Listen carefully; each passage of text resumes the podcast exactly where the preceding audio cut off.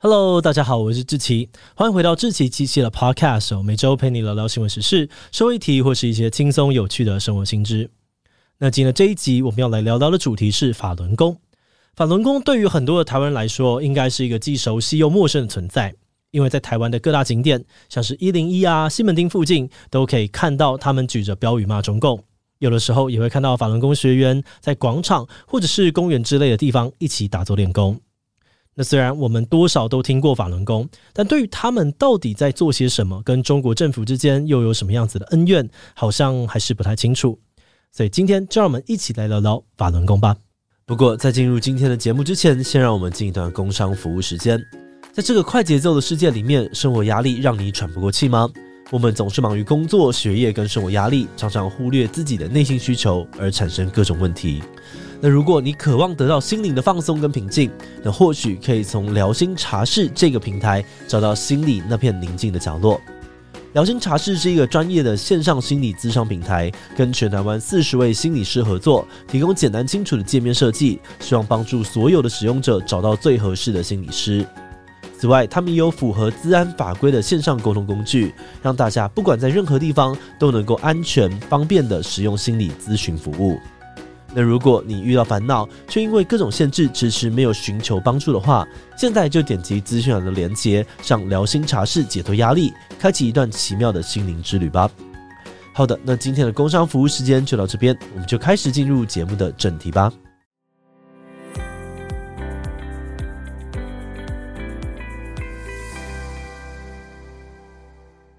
法轮功是在九零年代初哦，由中国东北人李洪志开班传授的一种气功修炼法。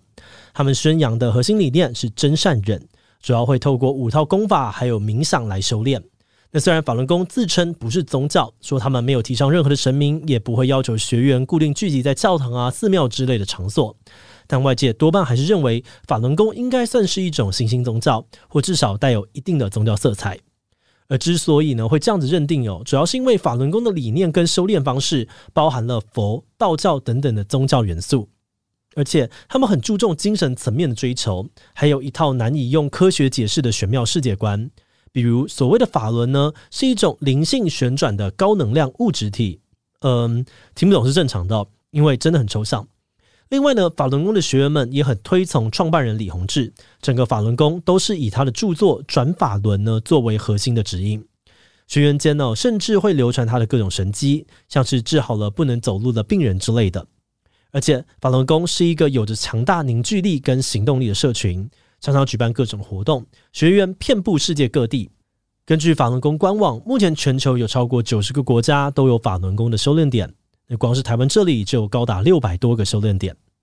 那虽然我们现在对于法轮功的印象会觉得他们跟中共势不两立，但其实呢，在九零年代哦，法轮功在中国一度发展得非常蓬勃。法轮功在中国创立之后，很快的就流传到了各个省啊、市，还有自治区，从都市到农村都有法轮功学员，就能在共产党内部有不少人公开修炼法轮功。而李洪志的这个《转法轮》呢，也是当时中国的畅销书。根据中国官方在一九九九年的估计，当时中国法轮功学员的人数可能高达了七千万人，比中共党员还要多。而法轮功之所以会那么的兴盛，主要是和八九零年代中国的气功热有关。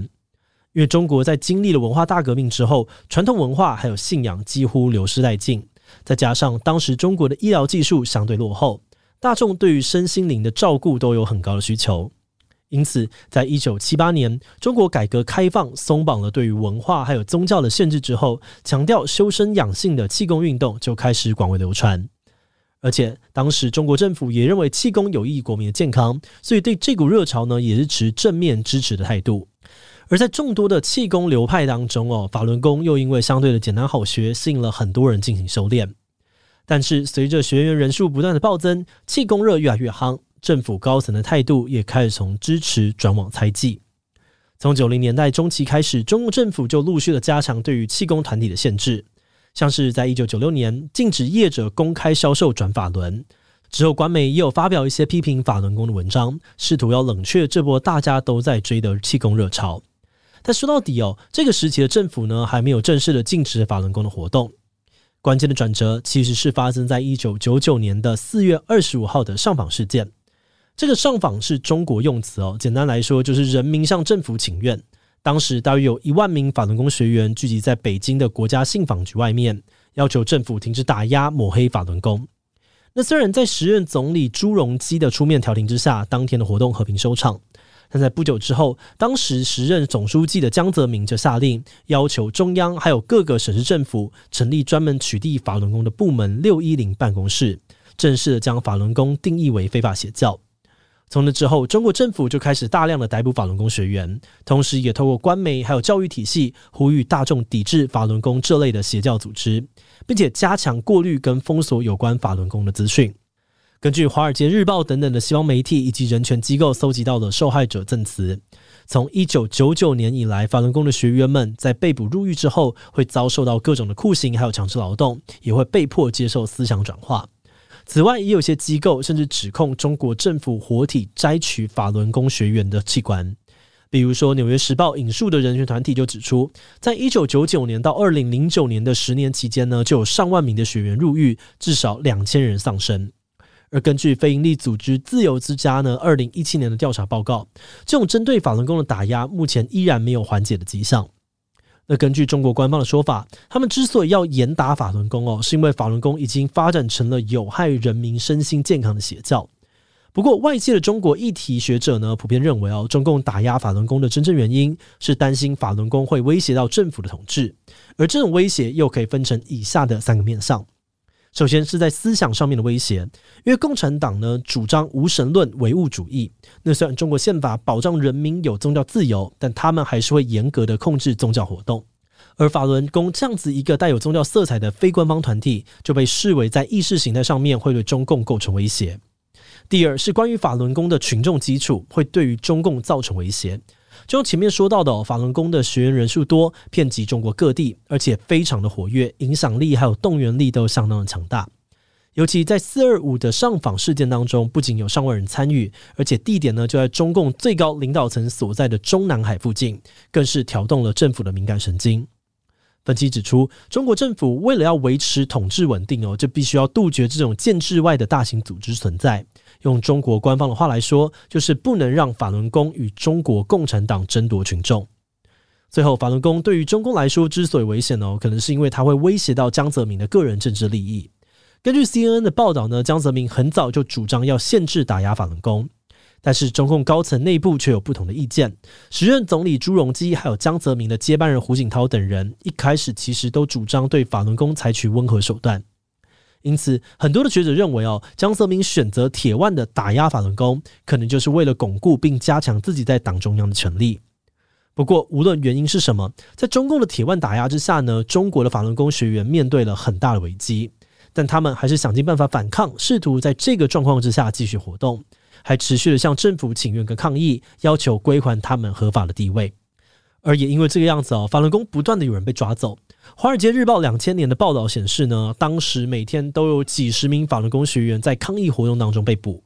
二零零一年初，中国官媒也报道说，有五名法轮功学员在天安门的广场抗议当中点火自焚。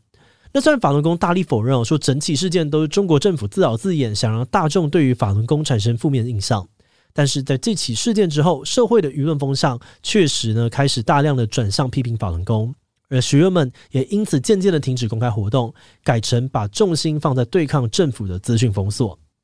根据法轮功的说法，他们大概从二零零一年底就开始发起向民众讲真相的活动。学员们会在隐秘的地点制作传单，还有 DVD，在挨家挨户的发送。二零零二年，几名法轮功学员呢，又试图在长春市的电视频道上面插播批评政府迫害法轮功的影片，将近五十分钟的时间。但这个举动呢，想当然也换来了当局的强力镇压。那在不断被打压的状态之下呢，后来法轮功学员们变得越来越低调。几年下来哦，法轮功在中国的活动渐渐都销声匿迹了。但相反的，中国境外的法轮功社群则是越来越活跃。其实，法轮功在中国崛起不久之后，就开始传播到其他的国家。加上中国政府的打压，所以后来陆续有些学员都以移民啊、政治庇护等等的方式移居海外。包含了创办人李洪志，也在一九九八年移民到了美国。那这些分散在世界各地的法轮功社群，就采取了各式各样的行动，继续对抗中国政府。比如有些学员呢会选择诉诸法律，试图在当地控告中国官员犯下的反人类罪，还有酷刑罪等等。不过，另外一个法轮功更主要，也是我们比较熟悉的活动，就是他们的线下示威跟宣传。在世界各地的法轮功学员呢，会在街头上面立起印有惊悚图像跟标语的看板，或发起传单，或者是呢，又以这个短剧的方式控诉中国政府暴力迫害法轮功。而且，在中国官员出访海外的时候，当地的法轮功学员也会到场抗议。比如，习近平历年出访的公开行程当中，几乎都少不了法轮功学员的抗议声。那除了实体活动之外，法轮功也非常积极的运用媒体宣传。早在两千年代的初期哦，他们就陆续推出了《大纪元时报》、新唐人电视台等等的法轮功相关媒体。那虽然这些媒体呢都自称是独立的非营利组织哦，但就主要的捐款支持者还有报道内容看来，他们都跟法轮功有着非常密切的关联。从创立以来呢，这些媒体的内容哦就多半是在反击中国的政治宣传，报道中国对于法轮功的迫害，还有其他中国的人权问题。好的，那么这些在海外的法轮功成员做了这么多事，在控诉中国政府，但国际社会又是怎么看待他们的呢？关于国际社会对于法轮功的看法，其实蛮复杂多元的，有不少人采支持跟同情的态度，但也有不少怀疑跟批评的声音。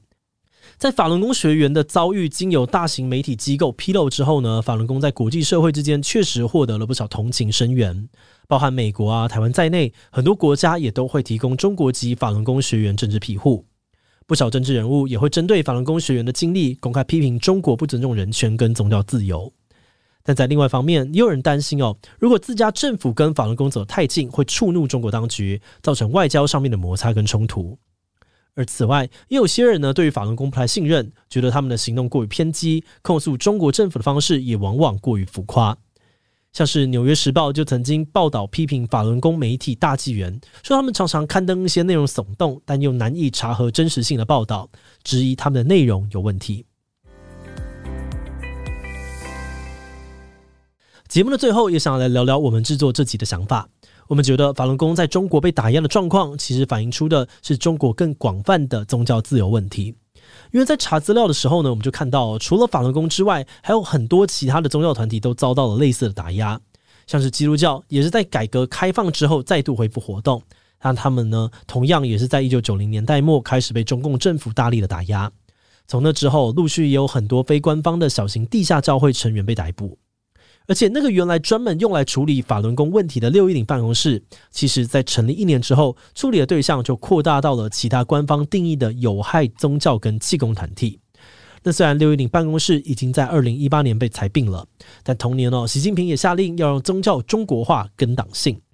现在中国台面上面的宗教几乎都受到官方的掌控，像是少林寺等等的佛寺住持啊，或者方丈的人选就需要经过官方认可，寺庙也纷纷的升起五星旗来展现爱国的决心。